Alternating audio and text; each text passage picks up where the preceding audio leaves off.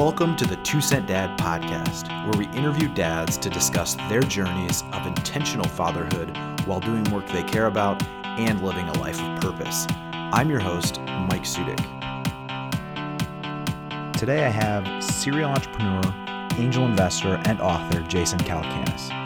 Now, the reason I wanted to have Jason on the show is because he's a pretty prominent figure in Silicon Valley and wanted to get his take on what the future holds for jobs, parenting, education, that sort of a thing, to hear some insights directly from Silicon Valley. And so he recently wrote a book called Angel, which is all about angel investing and seeing future trends. So this was a good interview. It went a little bit long, it kind of meandered, but it was very interesting to hear um, Jason's perspective and I think really insightful to what things we can do to help our kids in our role as fathers. So listen up. Today on the show, I have Jason Calacanis, who I'm pretty excited to have on. Um, he is, I mean, there's a whole laundry list of things to say about Jason, but he is a serial entrepreneur, I think, first and foremost, and also author, angel investor, of which he wrote about in his latest book, Angel. I think how to turn 100,000 into 100 million or something like that is the title, the subtitle of the book. But um, very prolific guy in, in Silicon Valley, and and the reason I wanted to have you on, Jason, is that as an angel investor, you're always looking to the future and what the future holds. And my podcast is all about fatherhood, especially with people that are founders and doing amazing things. And so, um, just wanted to say thank you so much for being on the show and taking the time today. Well, anybody who's listening who's a father understands that this is the most important job title we have, right? And it's our mm-hmm. biggest investment. So I think there's a lot of analogies, and I'm looking forward to our discussion about the greatest investment we can make, which is our kids. Yeah. So tell me about the book. Let's maybe let's start there because um, you know you've had quite a bit of success already with the book. I know, and it. What's interesting to me about it is it's a culmination of a whole career's worth of angel investing. I mean, you've invested in Uber, Tesla, a bunch of other big name now big name you know companies. Um, so tell me a little bit about the writing process of that book and, and the contents a little bit for the audience. Yeah. So the book was essentially my way of um, sharing how I went from, you know, uh, rags to riches, essentially, or in this case, from riches to, you know, mega riches. I uh, I had been an entrepreneur, and I was a good entrepreneur.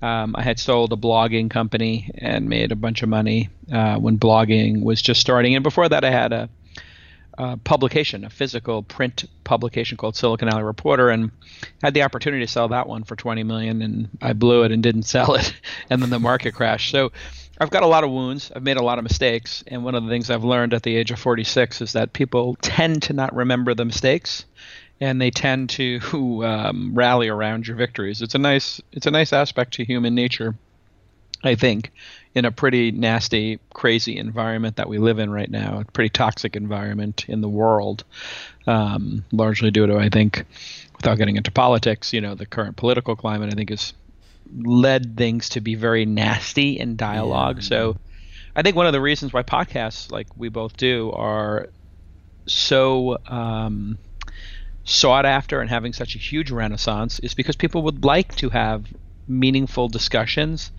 that are not screaming matches on Twitter, you know, and mm. we, we, like to hear each other out. So I've gotten very lucky, um, seven, eight, nine times at this point, and I've been approached to write a lot of books about things that I've done in my life because I've always been in technology and I've always been, you know, six or 12 or 18 months ahead of the curve.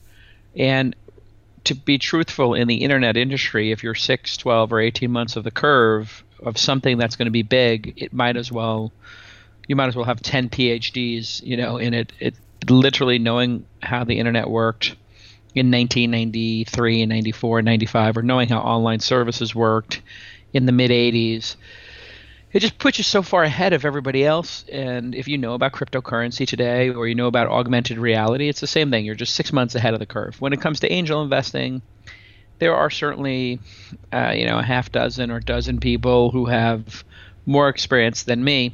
The interesting thing is none of them have chosen to written a book. Mm-hmm. So I'm the first successful angel really to write a book about it. I mean, there's been one or two technical playbooks about how the legal documentation works in angel investing, but you know they tend to be written by people who have no success or modest success, you know, at the um, at the fringes of angel investing, but never by somebody who's in the heart of Silicon Valley who hit six unicorns. And right, that's the that's the track record that got me the ability to write the book with HarperCollins, and it's doing really well. And the book is meant to be uh, extremely candid. It, there's no guarantee you're going to win. There's a significant chance you're going to lose. But I thought it's worth writing so that people understand how great wealth is created in the world Mm-hmm. And people don't understand that. It's a mystery. It was certainly a mystery to me. Um, when I was growing up, I had no idea how wealth was created. Uh, and I learned it over decades. And the book is my way of just paying it forward and sharing it. Uh, a book for anybody who is um, successful at their craft. A book is a true opportunity cost because you if you were a director of movies to write a book for a year or six months or 18 months about making movies, you just cost yourself making a movie or 2 mm-hmm. And for me, it cost me making another 50 angel investments. But I felt like it was a good pause for me to go, you know what? If I write this book, I think it'll it'll help a lot of people, and that's really honestly why I did it. No, that's really cool. I think, and I think it is from what I've seen. It you know there are a lot of people that are reading it, especially younger people that are that are newer to angel investing or that are newer just to tech in general. And I think that's pretty exciting to to kind of tell the story of, of your journey and then say, okay, here's kind of how here's the, the nuggets of wisdom I can pass down. And obviously that's going to proliferate into, you know, the next generation, if you will. Um, speaking of which, it's really designed for founders too. I mean, yeah. So that's the interesting. I would say eight or nine out of ten people reading it are actually founders. Okay, so speak to that a little bit. Then they're seeing, you know, they're the ones that are actually founding the companies, not investing in the companies, but those principles, you know, how, how do they carry that into their companies and seeing ahead of what what's coming? Well, it's super easy uh, for somebody who's a founder to identify who angel investors are today. You know, there's different databases out there. You have something like um, AngelList or Crunchbase or Mattermark. The, you know, the, the investors, finding them is not the problem anymore, but understanding what makes them tick, how they make decisions, and what they're going through. In other words, having empathy for them um, and understanding the other side of the table. Um, those are the things that most founders don't take into account. So, as a very small example, you know, founders tend to paint the rosiest picture possible. Sometimes they do that at the expense of the truth, mm-hmm. is a kind way of putting it. In other words, you know, out of a hundred investments I do due diligence on that I'm really seriously considering investing in, two or three percent don't make it through the due diligence process because specifically of lying, and uh, you know, I, I the number is probably higher. I probably just don't catch some people in lies. And so if 5% of people, one out of 20, or maybe 10%, are lying about the state of their business, this is a very bad way to um, operate in the world because the cost of being caught in a lie is great. And so I counsel people in the book by just showing deals that blew up because of just, you know, I, I could say fraudulent behavior, but in most cases it's naivete and desperation to paint the best picture if you're an angel investor, the opportunity is investing in companies that have yet to break out. In other words, investing in potential. You don't have the expectation that things are perfect. Yet, founders think, oh my God, if I have, you know, out of the 10 months of data I have, if three of the months are down and seven are up, something's hmm. wrong. I have to figure out a way to prop up those three months. It's like, no, you don't. It could be seasonality. It could be bad luck. It could be a tweak in an algorithm in the App Store or Google's apps. You know, mm-hmm. it could be any number of reasons. It could be one bad review is costing you a third of your users, and you got to fix that. So it's a lot in there for people, and it's um, one of the great concerns I have, um, and one of the reasons I wrote the book is I'm very concerned about the future of jobs and the future of wealth creation. When you and I were growing up, I get the sense we're both Gen Xers, You can correct me if I'm wrong. If you're a millennial, but I think you're a Gen Xer. Low, low end of the millennial, yeah. So in between there. In between, Yeah, right? So yeah. on the um, well, if I'm going to put you in the, uh, it doesn't. I'll put you right in both. It doesn't matter for either category. The fact right. is, we were both trained, whether you're a uh, you know uh, an early millennial or a late uh, Gen Xer, we were all trained that wealth is created largely by getting a great job, being frugal, and owning a home, paying down your home, continuing to be frugal, and then maybe buying a second home and renting it out or having a you know two family residence where you rent something out and you maybe start collecting some rent. And maybe when you die you have a house or two or maybe you hit the home run and you have five houses or three houses and some 401k and you die with a million or five million dollars in the bank account the fact is when our parents bought their homes I, I discussed it with my family, and they paid forty five thousand for their brownstone in Brooklyn in Bay Ridge. On, yeah, and uh, that was nineteen seventy seven. I was seven years old when they moved there, and we went to public school, so there wasn't a cool school expense uh, up until high school, and there was some minor Catholic school expense for high school. Uh, and my mom was making probably twenty five thousand dollars as a nurse, maybe thirty. And my dad was probably making 20, 25 grand as a bartender. So their combined income was about 1x the cost of the home. In other words, you know, if they saved 10 or tw- if they put 10% of their income every year towards their home, they'd be done in 10 years. They would own it outright. Uh, if they put 5% towards, they don't in 20 years. Now, people with two white collar jobs, these are blue collar jobs, obviously, two people with white collar jobs two people with blue collar jobs might make 75k each today 50 to 75k each. So they might be in the 100 to 150k range. And even two blue collar people making 150 would make 300000 if you bought that same brownstone same brownstone is now worth 1.2 million it would wind up being four times two white collar people's salary and it would wind up being almost 10 times blue collar people's combined household income so it just gives you an idea of how that hack that way to make money is gone. Mm-hmm. So how is money going to be created? Well, I can tell you also that 30 million jobs in retail and driving are going to slowly um, or violently evaporate, and, and that's the question nobody can really answer candidly. I think it's going to be closer to rapidly than slowly, and you can see that in the fact that when people fought for a higher minimum wage, which does not seem like an unreasonable request. I mean, mm-hmm. wages have not gone up. It sparked a flurry of startups that I saw here in Silicon Valley. Startups that would get rid of cashiers, as one example. So cashiers fight for fifteen dollars an hour in, uh, you know, which is a living wage uh, in a city, a barely living wage, uh, in fact, in a lot of cities, and that then motivated those same companies to invest in kiosks. So if you go to McDonald's in San Francisco in a number of locations, the idea that you'll order from a register from a, a, a person, a cashier, is just going away. I think Panera Bread got rid of all of them. So there'll be no more cashiers. Just like I don't know the last time you went through a toll booth and actually said hi to a person and handed them five bucks.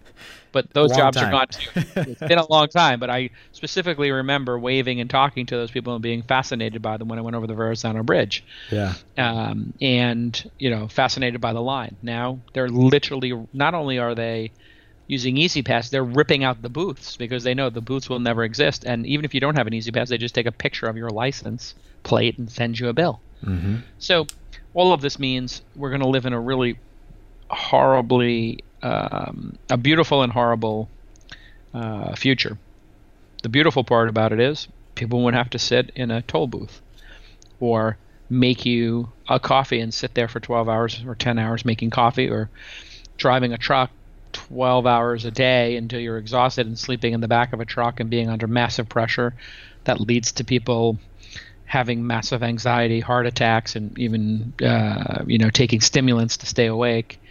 Um, all these crises that we see, they're going to go away because robots will do that horrible, arduous work.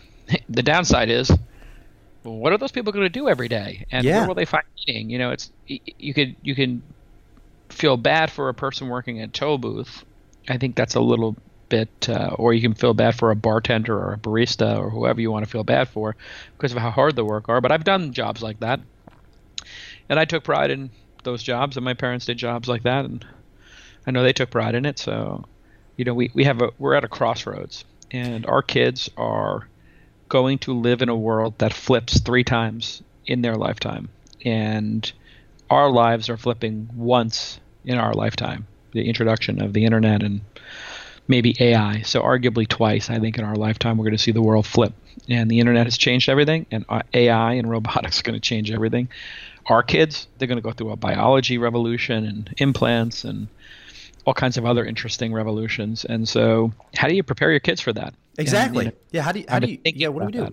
Yeah. What do you think about? Because the reason I'm curious about that, Jason, is because the things that you're saying. So I'm in. I'm in actually in Michigan. So I'm in the Midwest. So we're a little bit behind. Obviously, the trends that are going on in Silicon Valley, but yet that is definitely on the horizon. So you, as an angel investor, insider in tech, I would say, and in Silicon Valley, probably at the at the very bleeding edge of all those things and bleeding knowledge of all those things. And so it, I'm really interested in saying like, okay, what's the conversation about how do we prepare to, uh, prepare an entire generation for a three times, four times, five times world flip that they're going to have? Because the traditional model of education or even things that they're experiencing are built for the previous, you know, um, that you, the model you were talking about with your parents, even you know, the buying the house and the the just doing the the blue collar job or just you know the jobs that exist today. But if I, I, I guess w- what has to change to adapt to that new, you know, future that you're describing?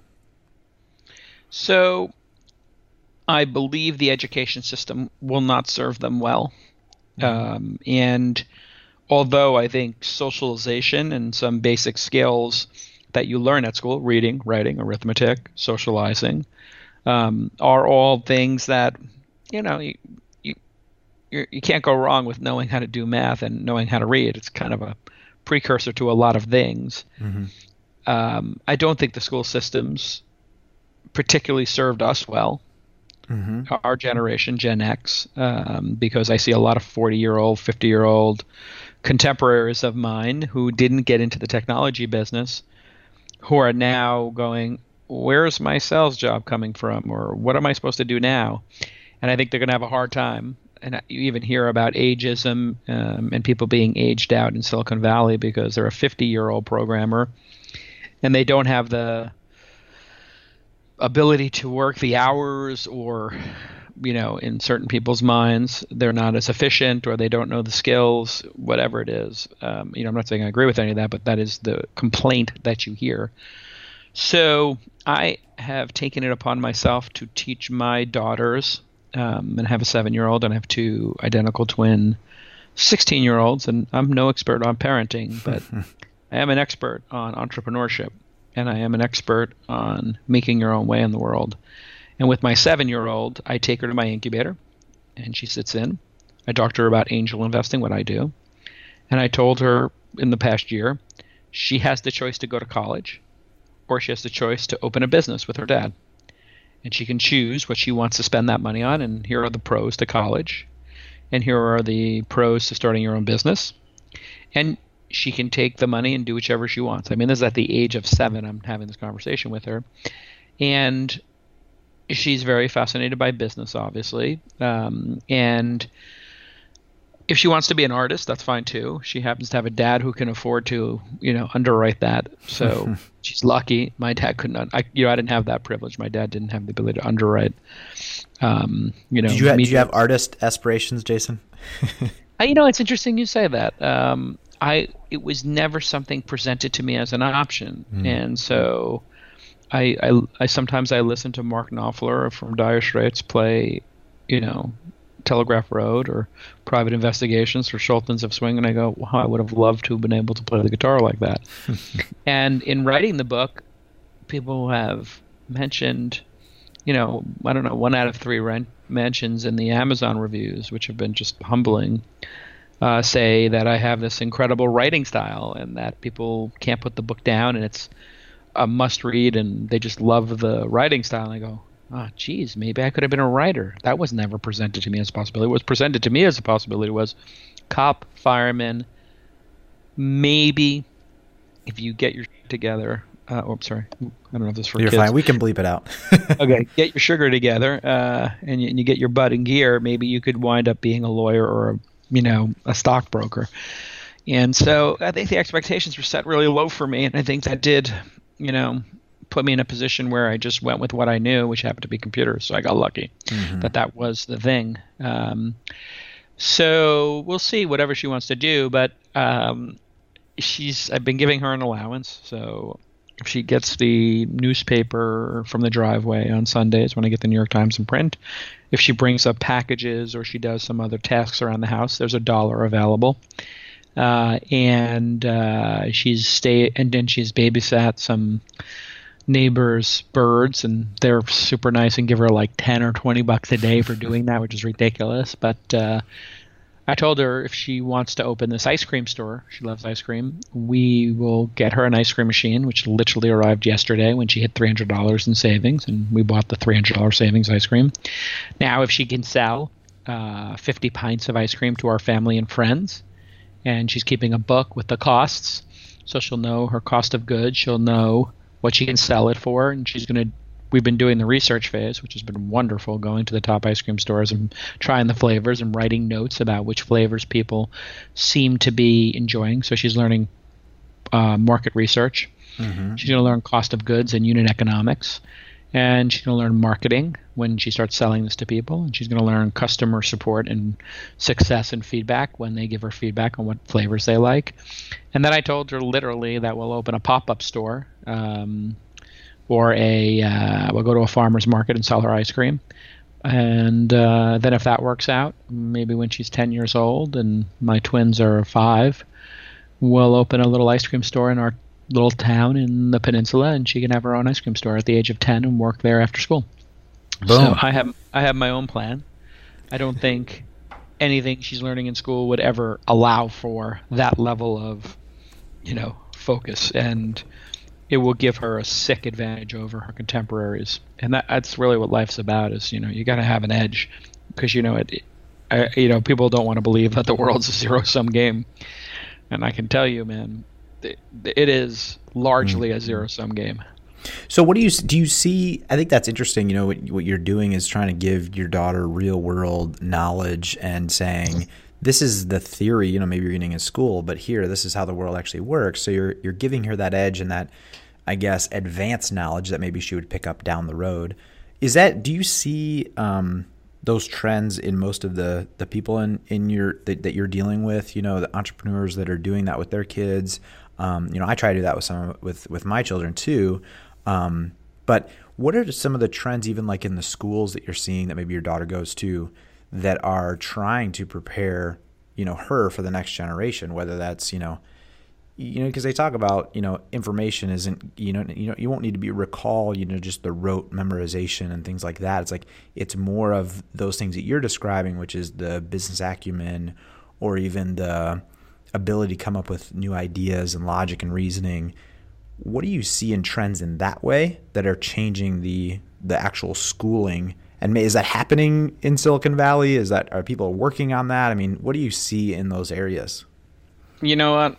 Um, I see a lot of uh, I see a lot of people focused on exactly the wrong thing, which is status and competition, and they're literally in Silicon Valley in the Bay Area um, obsessed with their kids getting into colleges. They're obsessed with them taking AP courses. They're accept, uh, obsessed with them hitting math achievement that is unhealthy. And I think they're obsessed with being in the best schools and having their kids alongside other, you know, highly affluent people. So, literally, where do the founders of this billion dollar or hundred billion dollar company's kids go? I need to go there. So, there's a lot of shallow trying to keep up with the Joneses.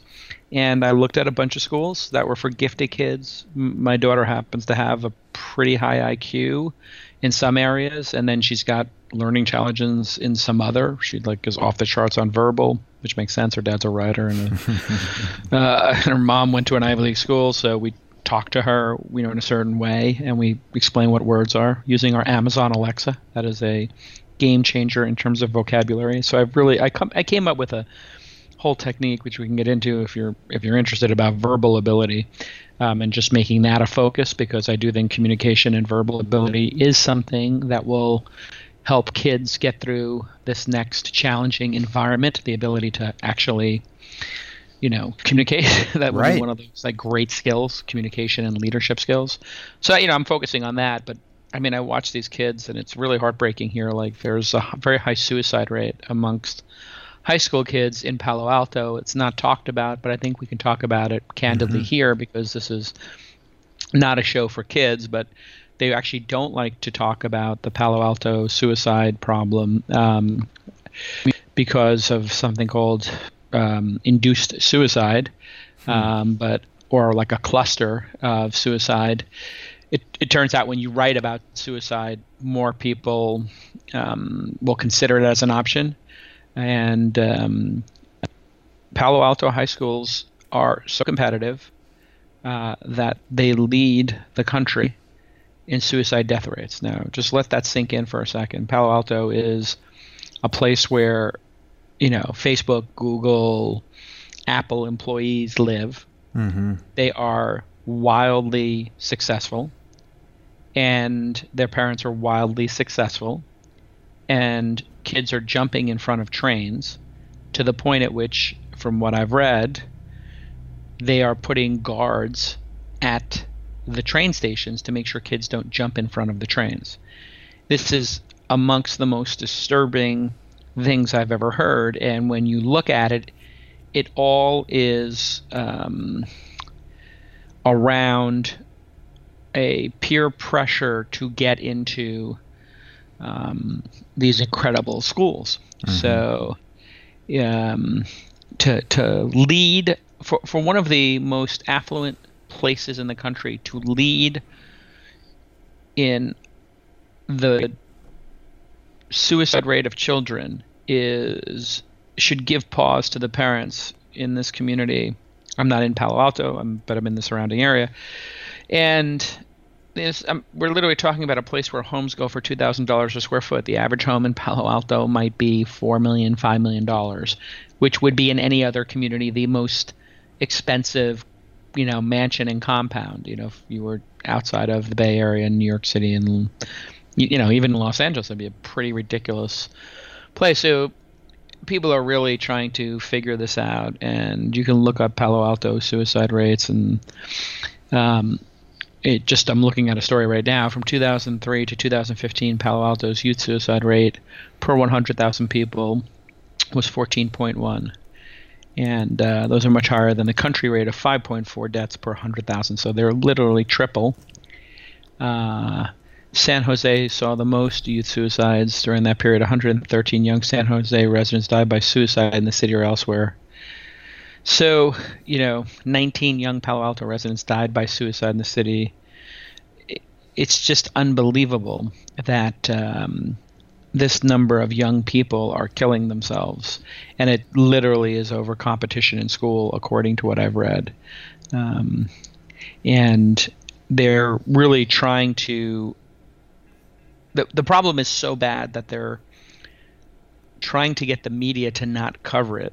Um, because it's so difficult for people to grok or understand that they just don't want to inspire more of it. And I understand that, but again, I I, I, try not to talk about this issue too much on my podcast or other places, but I feel like this is a safe space or the a proper place to talk Yeah. about it. The show is about parenting, and so you know, why is this? It- Yeah. it's uh, it's just incomprehensible, and it's the parents' fault.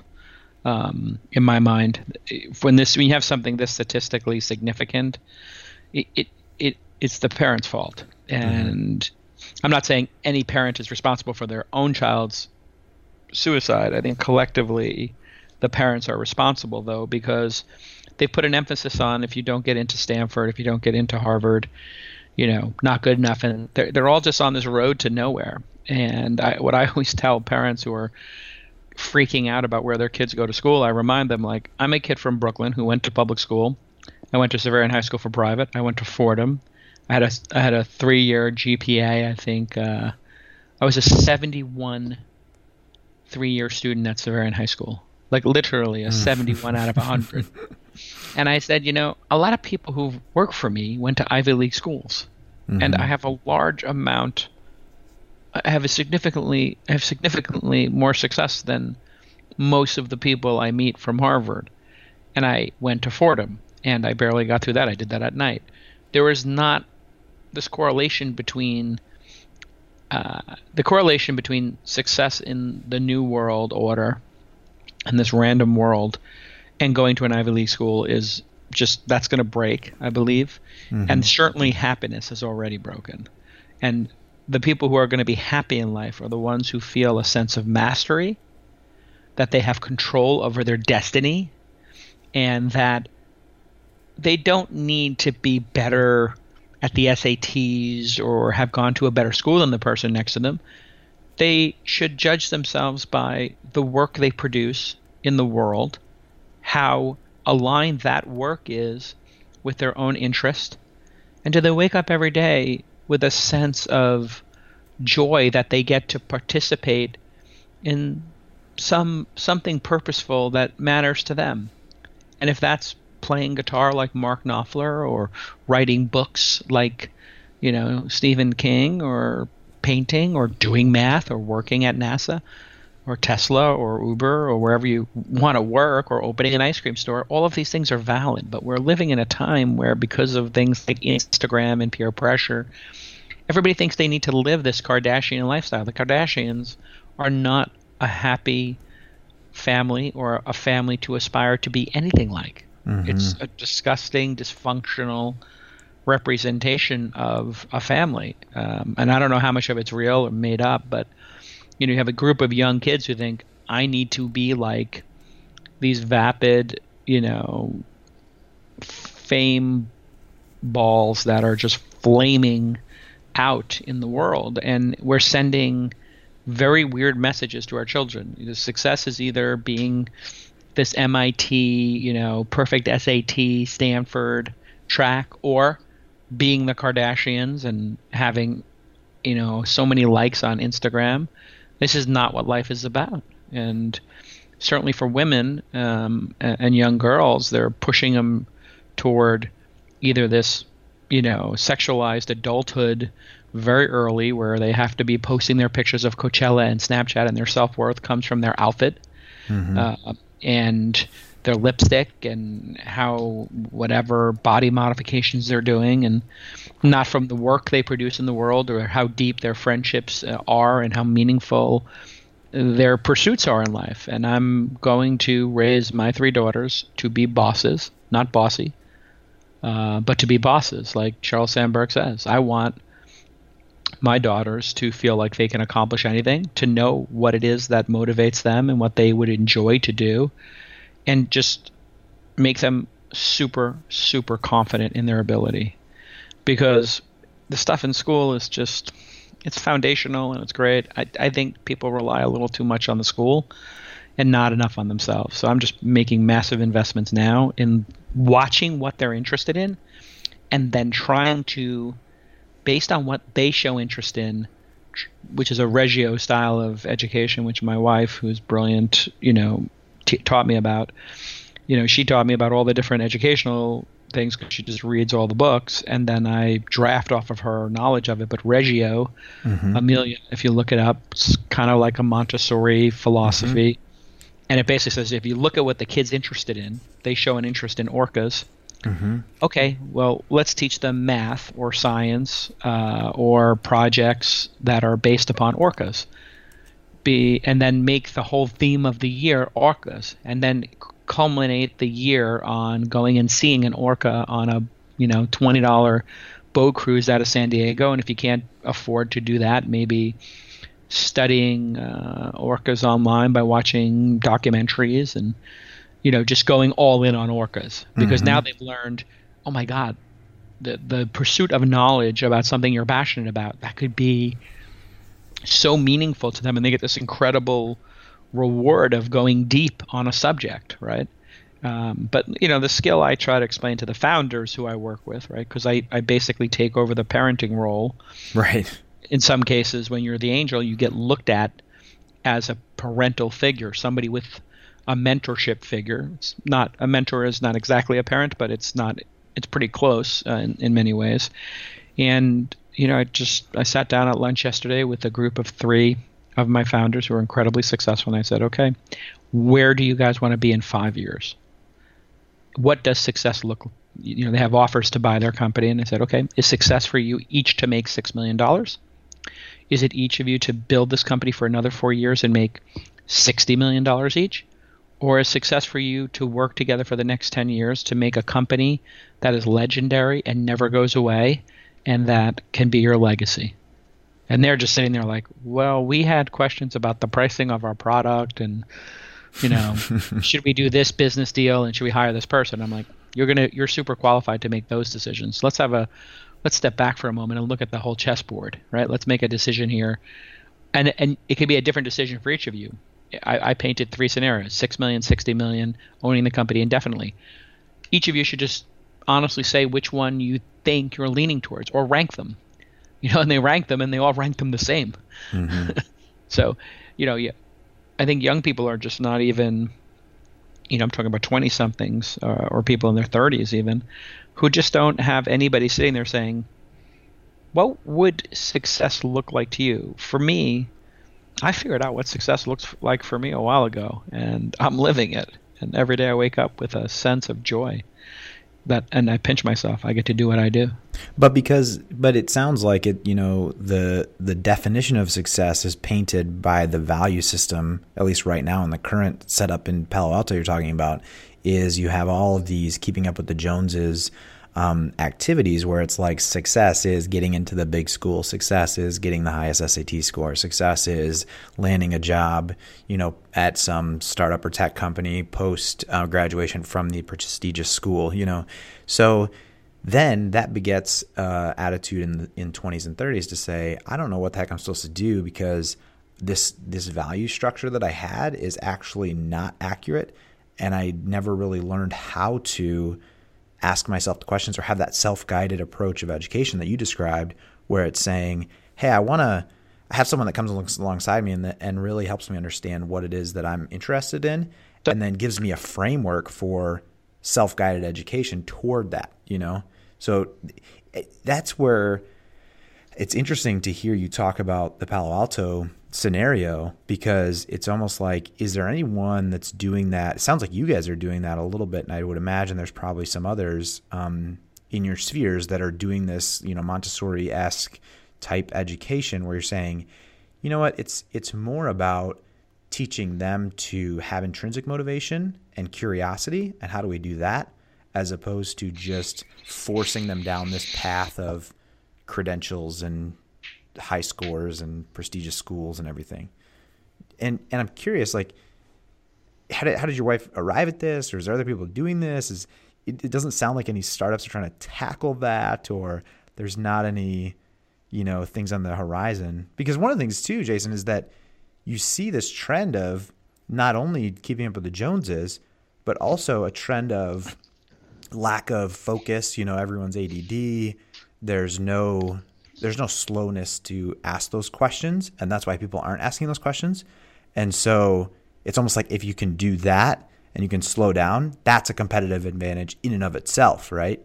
You know, when yeah. you have a world of people that are chasing after these things or distracted by these things, that becomes your competitive advantage, which is interesting to me. It's like, well, how do you build that? You know, that's what I'm asking for my kids, and that's what I want to help people with. You know.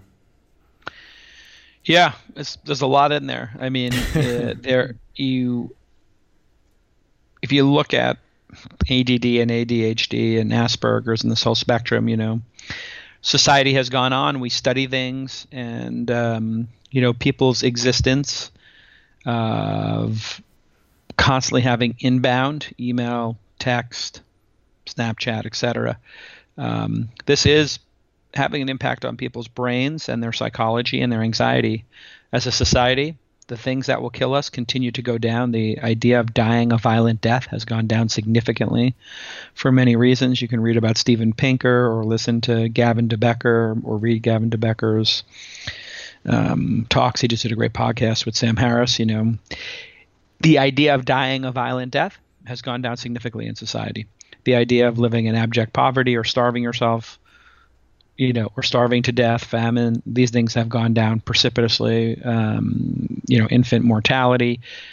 A lot of things in society are trending the right way. So much so that the things that are left that will kill us um, are going to be, in many ways, self-inflicted and highly avoidable. Uh, suicide being one of them, um, because after we get rid of drunk driving and the 30 or 40,000 people a year that die in the United States from accidents. You know, it's happening every day. Uh, 100 people dying from car accidents.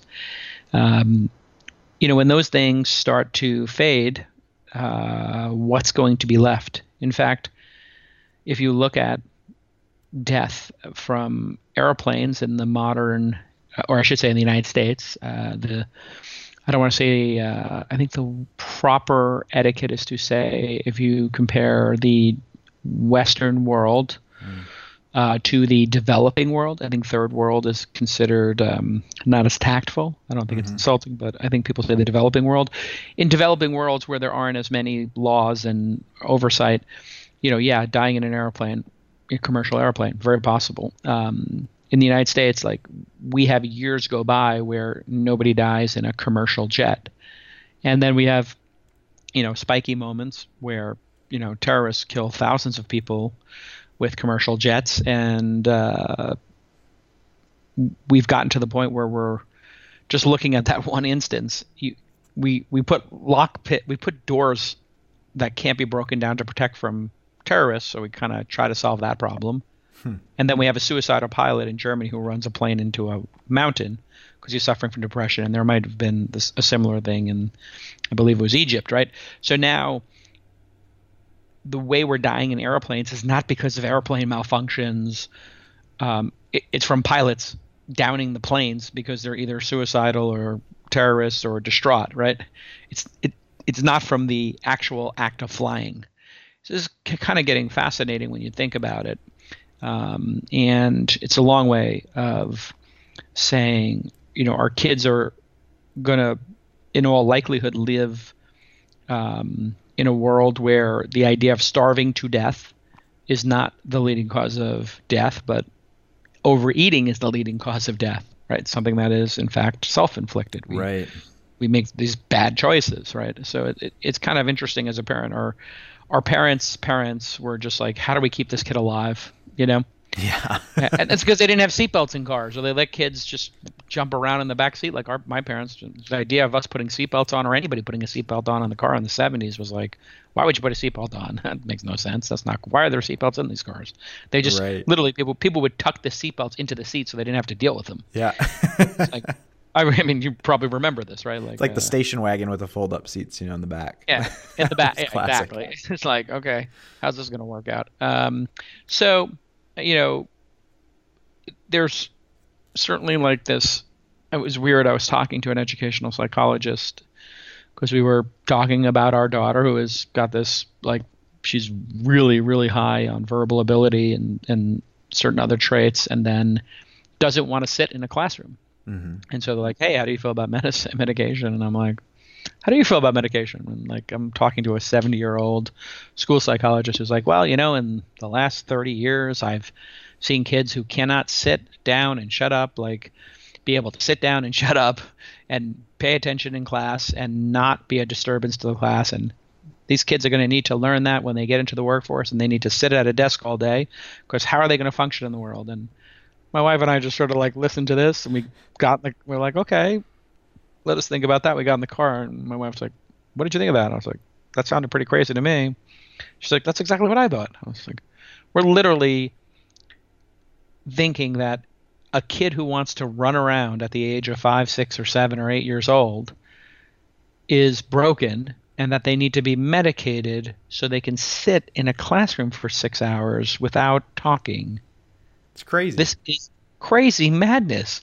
And parents are like, well, I don't have. And then you have this other problem where parents are under resourced and have to go to work. And mm. we talked about just how people have to be dual income just to even get by. Forget about you know moving up in you know the, the, the ladders of society to a different station in life where they can maybe move from being poor to middle class or middle class to upper middle class or even middle class to affluent. It's very hard.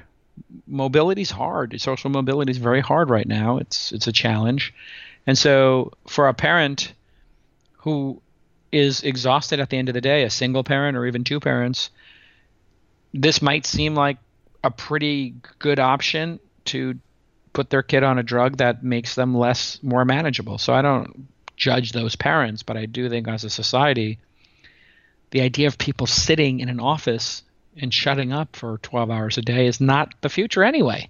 Right. Like everybody at work's like, let's get foosball tables, let's put volleyball outside and let's let people work for two hours and then go do some physical activity.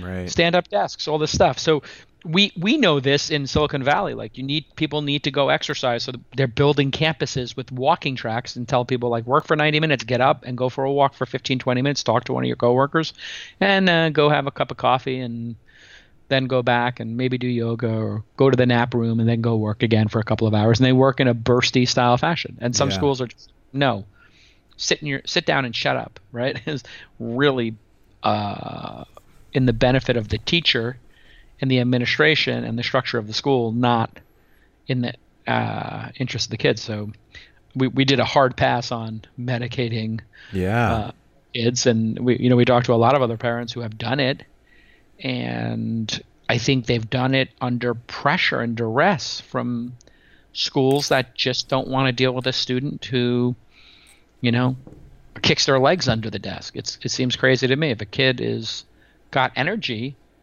that's fantastic. We should get them out there and let them play and run and do what they want to do. Yeah.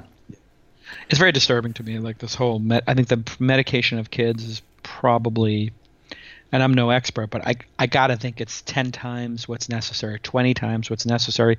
And if there's a group of kids who just have that much energy, we should just create, you know, schools or classrooms for kids who have massive amounts of energy and just have them be out in the sh- in, you know, in nature and learning in a literally learning in a park and have you know math be a stop along a hike like just construct it for kids to get some exercise and all these kids are getting overweight so it's just weird. Yeah. We're, we're, living with factory farming of kids and i'm not going to allow that to happen to my kids. I mean we're, we're not factory farming our kids.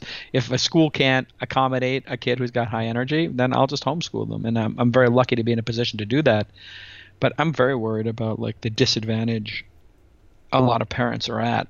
I, am I, I, I came out okay, but maybe I didn't come out okay. Maybe I had a, maybe I'm not, maybe I had other options in life. You know, you, you look back on your own life and you're like, wow, I was a product of that factory farming. We were, we were the last generation that was hit in class. I remember kids being hit by brothers at Xaverian. Like we were literally physically assaulted by teachers. It's kind of crazy. That is pretty crazy in in this day and age to think back to that. if you got hit by a teacher, your parents were like, "Good, listen to the teacher." You know. Yeah. You now you'd be sued. You took the teacher side. Yeah. I yeah. mean, literally, corporal punishment was a thing in the early '80s. I mean, I don't think in the '90s it was, but I think we caught the tail end of it. So, so this, I, I am with you. I think it's a huge issue and I think it's it goes back to the angel investing really and seeing what's ahead and saying the landscape is changing. It's changing for the negative on the schooling aspect, and then it's changing for I think the positive in a lot of ways in the workforce and the, the trends in technology. But you have this mismatch of equipping the workforce and equipping the next generation to deal with this new um, landscape of jobs and and the professional workspace. And I mean, who's tackling this? I mean, is it because there's no money in it? Is it because no one knows what the heck they're supposed to do? I mean, I know that like Elon Musk started a school Ad Astra, yep. you know, for his kids. Like, what are they doing? You know, are they doing anything innovative? Are they? It's like, who yeah, is tackling cool. this? Stuff? I was gonna go if I had stayed in L.A. Our, our kids would have went there. Um, uh, so I, I, I'm I'm good friends with Elon, and he, he's he basically got two or three of the best teachers in all of Los Angeles, uh-huh. and and um, a couple of my friends uh, have kids there, and I think they do a lot of project-based learning, and they have incredible speakers come in, and you know, it, it would it would be what you would expect, which when you have a very small teacher to um, student ratio. I, I think this teacher to student ratio needs to be no more than like 10 to 1. Mm. And I think as a society, as far as I'm concerned, and you know, listen, I would I would love if we would raise the tax rate on affluent people, and I would be in that bucket five percent a year, mm-hmm. and put that all towards education, and just triple the number of teachers in society. Mm-hmm. Education is just paramount, and we we started the discussion talking about the 30 million jobs going away. Here's a really easy way for us as a society to start mitigating against that. Literally quadruple the number of teachers and double the number of hours in school. So, as far as I'm concerned, I, I don't think this is a radical, crazy value proposition. Schools should be available seven days a week. It should be available from 7 a.m. until 7 p.m. And your kids can go to it for the standard amount from 8:30 to 3 o'clock, or if you're a parent of limited resources and you have to work a job on a Saturday, you could drop your kids off on a Saturday school where they do project based stuff, triple the number, quadruple the number of teachers, and take the hours of a school and take them from whatever it is, 10 months a year, 9 or 10 months a year, and make it 12 months a year, and make it available 365 days a year. Our society would be an amazing, beautiful society. It would not cost that much for us to have school available for all parents 365 days a year. It is not controversial. Anybody who thinks that that's a large expense just doesn't understand the numbers. The, what we spend on defense, what we spend, mm-hmm. what tax breaks we've given over the years are criminal. Uh, I've benefited from them. I don't need to benefit from them to the level that they're offered. Uh, you know, anybody who's affluent in this society would say, if if you went to literally the top million most affluent Americans and said, "Hey, we're going to charge you 4% more on your taxes. And here is what you'll get. 365 day education for every American from the age of 3 years old to the age of 25 years old, and it's going to cost you 4% more." Every I, I think out of a million the million most affluent people you would get 900 and would say yes. In other words, ninety nine percent would say yes, and one percent would be like, "I'm a, I don't, I believe in less government, and I'm going to pull a ladder up behind me, and you know, I earned mine. Screw you." But literally, the other ninety nine percent would be like, "Wow, what a beautiful thing to do for society." In fact, now I'm going to write that up as a blog post. Well, yeah, but I mean. I, I agree. I, I, would say I agree with that. I think you know the just the sheer investment in education. It's so lopsided with other so much stuff we spend our money on as as a country. So I would agree with that um, in principle. I think the the question too, though, is what step changes are needed in the actual schooling curriculum or the approach um, to be maybe more in lines with some of that kind of Montessori self guided to say because what I heard you say the keyword was available schooling being available. You know, if you made it so that it's a resource that, that they could come and they could explore their interests or you know, not be so regimented and making them sit at a desk and go through a certain curriculum. You know, that to me that's really interesting to say what what could actually happen if you had a bunch of money if you had the investment money that you know uber has or these some of these startups to just solve a problem why not take some of that money like you're saying and, and try to figure that out in, in the same way you know tackle that problem from a technology standpoint from a curriculum standpoint from you know something that i think people are. I mean if you just look at youtube and it's a silly example but mm-hmm. or Treehouse or Lynda.com, or uh, if you look at um, Khan Academy, a large, and then you go on to Coursera, edX, and um, you know some of those uh, products. Uh, we're living in a society where, yeah, sure, you can very easily uh, afford uh, to acquire any skill online. You know, it gets me in a lot of trouble when I say all this information is available out there um, because then of course it leads to well if all of the information on how to be a high-tech worker or to learn photoshop is online why don't we have people acquiring these skills?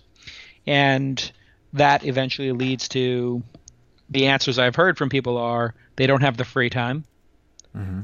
and they don't know it's available and they don't have the precursor education. Those are the three things I hear most often from people who say, I'm wrong about the fact that well, the information on how to acquire skills is freely available online. So what they're right they're right that those the issues they point to are uh, could be challenges to individuals. They're wrong about the fact that the information isn't freely available online. It is. You mm-hmm. if you want to learn any any skill, your college professors will tell you and even high school professors go online to get that. There's better information online than what I can provide to you. So go look at it online and then I'll maybe, you know, talk to you about it.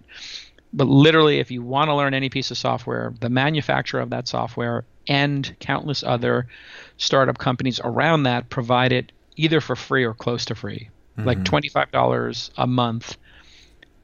There's literally people who have told me people don't have the free time and they don't have the money and I say, well, you know, here's each of those arguments.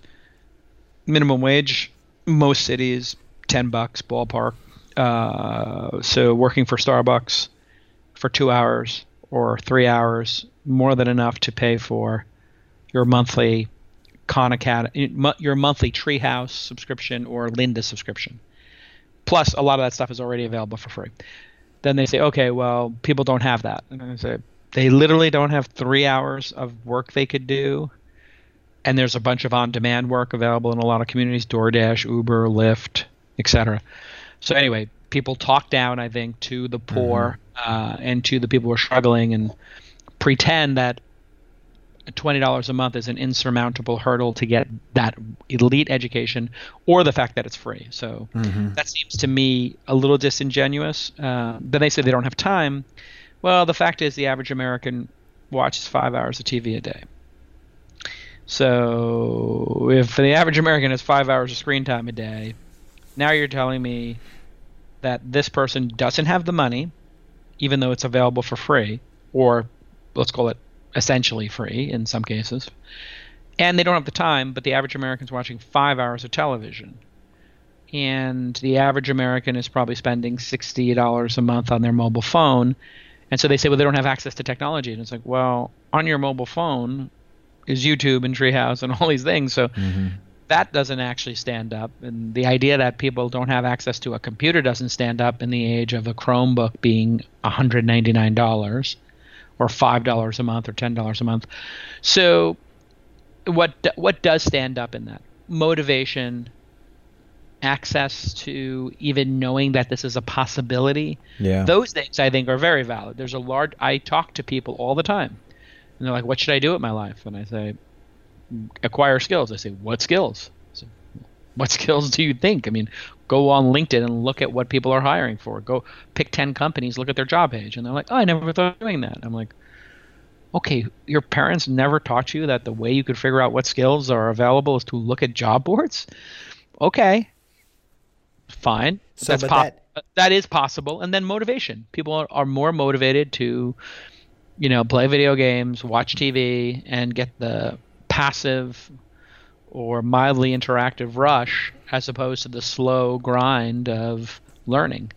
And so I think as a society, we have to start cherishing the pursuit of skills and education. And, and we used to have it in America. People used to be very proud of the fact that they were acquiring skills. They were very proud of the fact that they were working hard.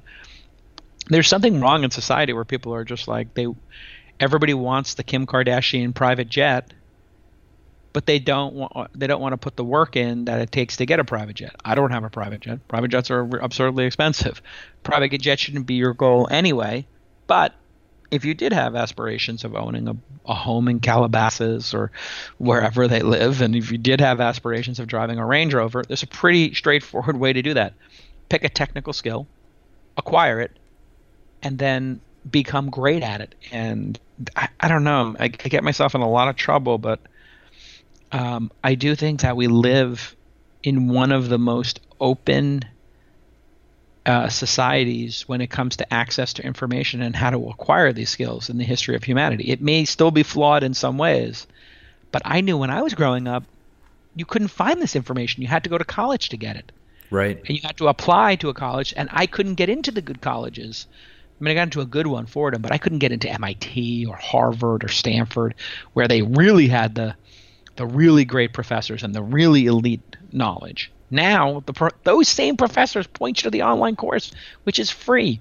Y Combinator is running a free course on being a startup founder. If you want to learn how to be rich, you could take the Y Combinator free course that Sam Altman put together, and it's there. You could read my book in the library for free. You could mm-hmm. buy my book for 10 bucks. Knowledge is so cheap and available, yet people don't want to read books and learn skills. And you know, it's it's going to take, I think, a lot of. I think we're living in this very weird moment in time where a group of people are capitulating and giving up, and another group of people are embracing it, and that's leading to this crazy bifurcation where one group of people feels helpless and the other group of people feels empowered, and it's. it why do you think that is though? Why why do you think you have a bifurcation like that? I mean, where where does that know. where does that yeah. motivation come from? Because I think it bring it back to fatherhood. Like, what what, what role does um, the parent what do the parents have in that? I mean you, you mentioned the parents um, pitching the whole palo alto you know um, game Here's plan what I've heard. I've heard role models is one piece. So if you don't see people like you doing something people who look like you gender race mm-hmm. etc if you don't have those examples around you then you might not consider a possibility. Therefore it, it's just not in your consciousness. So because I have no musical talent and my parents had no musical talent, the idea of me becoming Mark Knopfler and being one of the 50 greatest guitar players just never even entered my mind. I didn't know where you got a guitar from. I didn't know how to learn to play guitar. You know, it just wasn't part of my upbringing. So, but other people who have musician parents, of course, that's a possibility. And if you have parents who play chess, I suppose you look at them. Oh, my my mom's a chess grandmaster. My dad's a chess grandmaster. I'm going to play chess. So the, the, the mentoring and the models I, I hear from people is one of the main concerns, uh, which is why diversity in tech is such an important issue. If you cannot see people like yourself in senior positions doing things uh, like becoming founders of companies, well, then, you know, you, you may not even think it's an option open for you. So I do think that that is valid.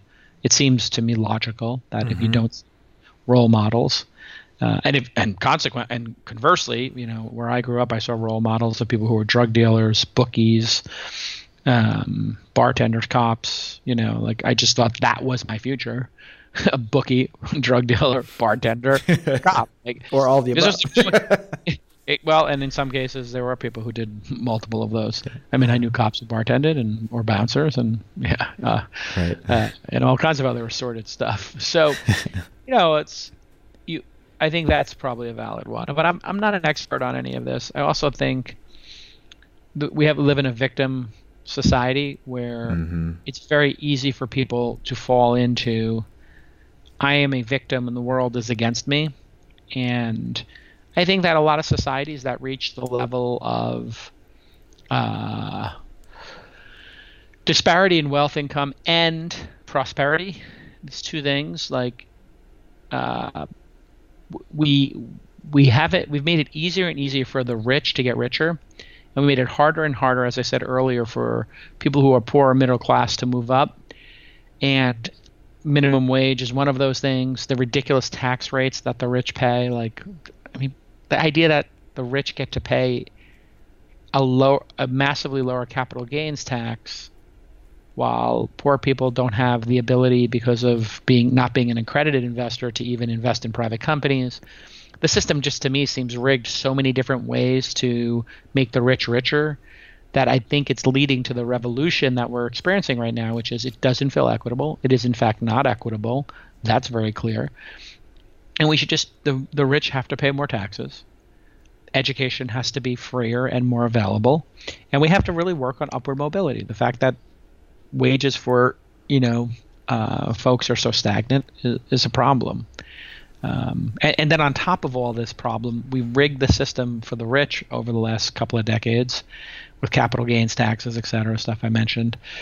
and all these loopholes. We rigged that at the exact same time that low income jobs are going to disappear at a very high velocity. Mm-hmm. This is a very bad combination. It's very scary. Yeah. For, it's very scary because I see it from the inside. And I'm just like, wow.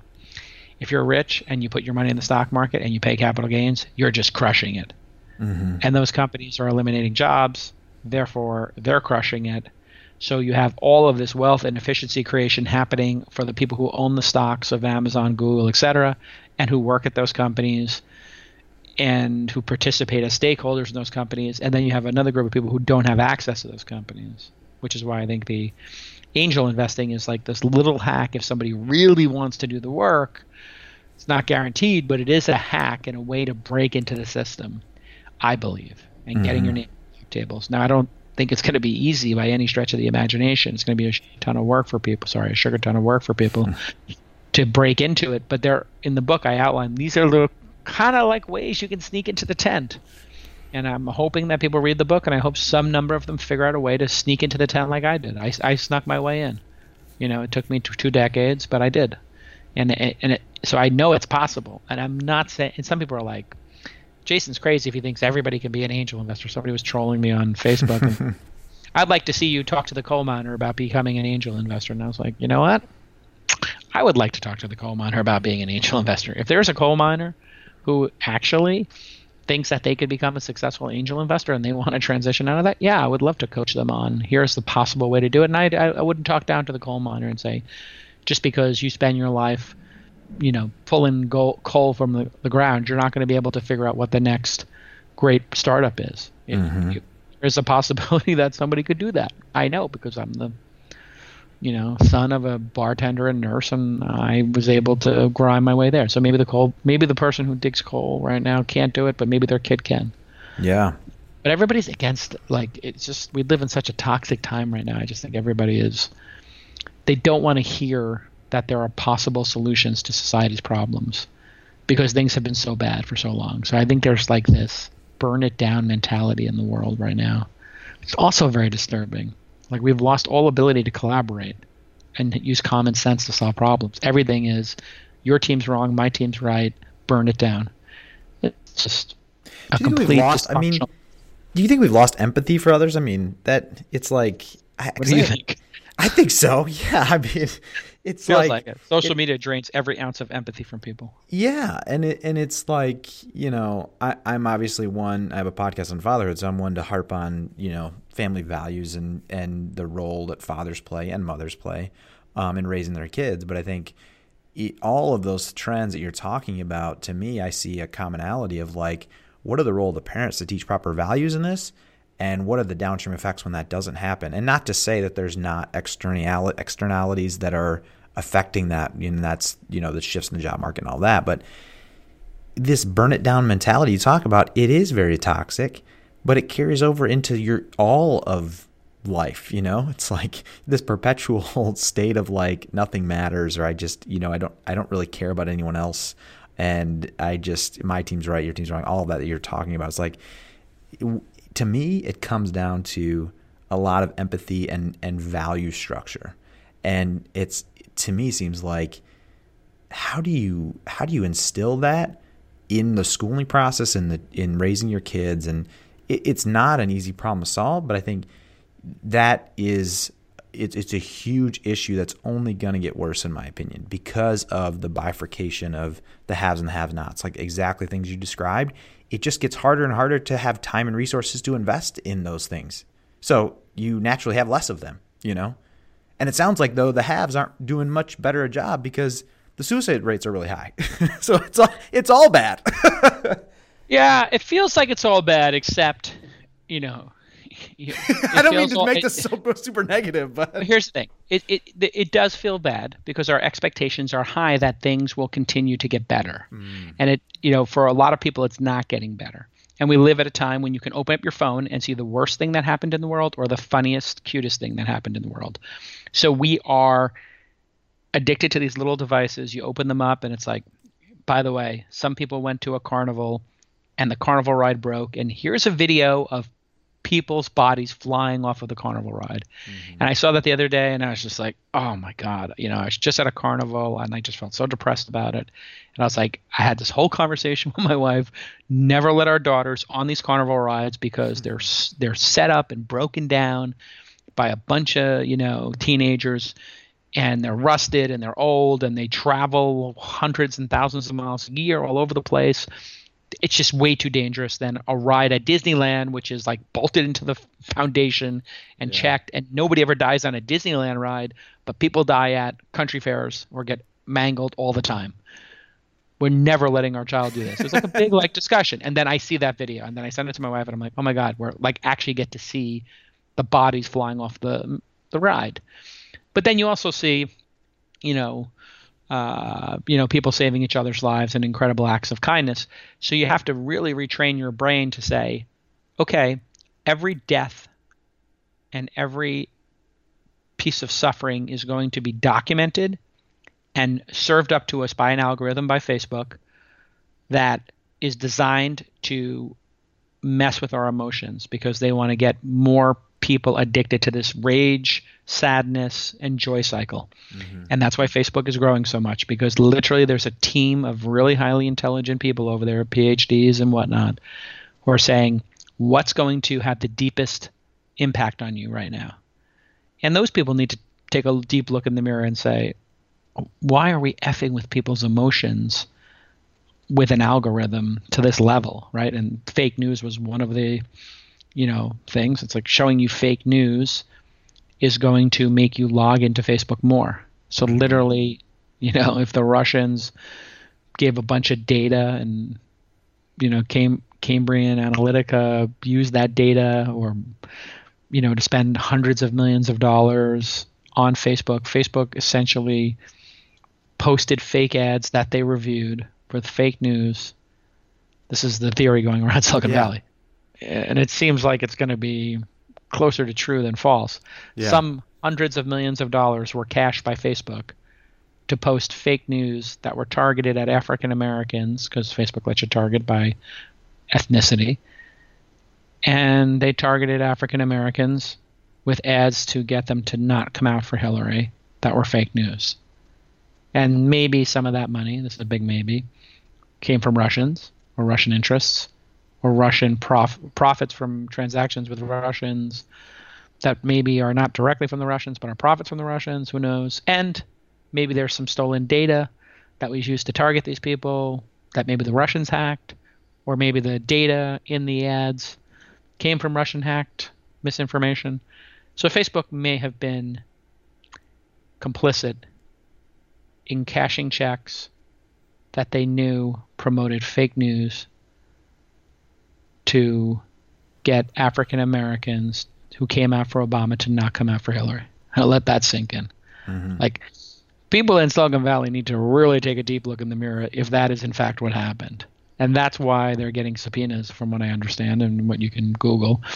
And maybe that's why Zuckerberg is on a tour of America trying to bond with people mm-hmm. because he knows exactly how bad this will look when the whole Mueller investigation comes out. Right. Because Facebook people don't know this listening in all likelihood, Facebook reviews every ad on their system. So somebody, some human, whether it's a low level, high level, mid level, you know, I'm sure some of them got surfaced to high level people, like Hillary, Pizzagate, people are being molested in the basements of pizzerias that don't actually have basements. Like, you know, like those kind of ads were on Facebook, and who right. paid for, them, and how are they targeted, right? It's like Facebook needs to think should we allow you to target the African American people in a swing state or the white people without college degrees in this swing state uh, with political ads? Like, is that how we really want our democracy to run? It seems like the people at Facebook may have. May, they might be too smart for their own good, like really smart at manipulating people, really smart at making money, mm-hmm. and really damaging our democracy and the feeling and the and the goal of having an equitable society. Which goes back to like the values of like the structure for that. So I think we started this by saying, you know, what what values do people have and how, how they build those, and then what are the outcomes of that? Because what I think you're describing is is essentially a lack of values to look look yourself in the mirror and say, what am I doing here? You know, and the empathy for others, and like, what is the consequences of these actions or decisions? And what you know, it's it is speculation in a lot of ways of who actually did that or how that actually transpired. But at the end of the day, is it is it a values um, question? And, and I don't know, you know, I I don't have an answer. yeah. So there you have it, everybody. There's two dads. Yeah. no idea exactly how screwed this up it is, but we are terrified of the future and trying to do our best. right. We're trying to best to make it just a little bit better for our kids. I don't, you know, I think maybe check back with me in ten years, and I might write a book about parenting and just what I've learned um, it is the most important job. I literally consider it my most important job. So. So, so I think yeah, we'll probably end it on that. But I typically ask someone what their two cents are. You know, two cent dad podcast. Um, so Jason, you know, someone having their first child, new dad, what what is one piece of advice that you'd give to them? Well, um, there is a four-letter word for how uh, I think uh, kids. Um, that kids value the most T I M E. Mm. And, you know, of course, your kids and you're going to love your kids. That's like a default. You can't not love your kids. I mean, there might be some edge case of a psychological disorder where people don't actually love their kids, but you will love your kids. They will feel love. You will feel love from them.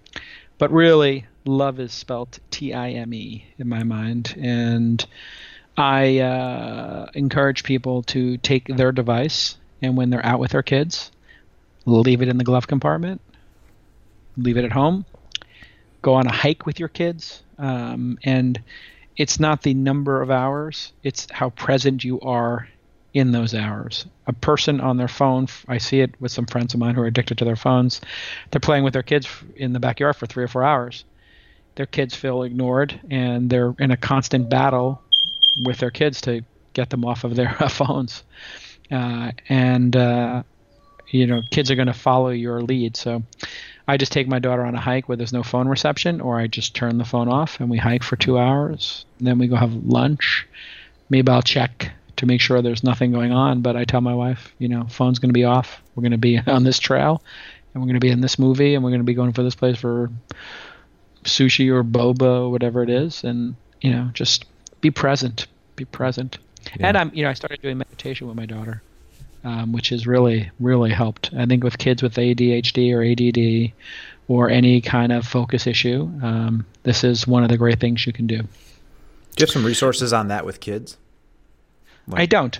Okay, I'll have to Google that up though. I might put some in the show notes and try to find some because I think that that's a good point because it's an alternative to that medication topic that we talked about. But um, yeah, well, I just thanks, think Jason. hiking and being in nature, like it just is magical for kids. I take I take my daughter hiking every week. We go crabbing together, some physical outdoor activity, and also they're going to sleep better. Like there's always this like battle to get kids to sleep. It's like your kid's on an iPad for four hours. They just ate ice cream, and you're trying to get them to bed. Good luck. Like yep, they're, it's going to be it's going to be a disaster. Take your kid for a three or four mile hike, and then have or go on a pier and crab with them for four hours in the sun, you know, outside in nature, and then you know, you get them home and they just walk to their bed and they just my daughter uh, when she's out with me for the day she literally says i'm going to bed now dad and walks to bed. There's there's no debate over bed. It's like i'm exhausted dad. Can you snuggle with me and read me a book? I'm like great. I read two pages she falls asleep. That's awesome. Meditation. Calm.com is um, a company i'm an investor in and they have meditation for kids and, and sleep stories for kids. They work really well just for a little plug. It's not expensive. Okay. calm c-a-l-m dot com. Or okay. you can just google it I'll really link that up. All right, great talking right. to you, man. Hey, I thanks a lot. Yeah, thank you so much, Jason. Thanks for listening to the show. You can find out more about us and sign up to receive updates at twocentdad.com. If you liked what you heard or just want to say hi, you can shoot me an email at mike at twocentdad.com. Please leave a review on iTunes if you like the show.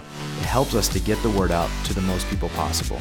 And the show is made possible through the support of BC Group International building software teams since 1999.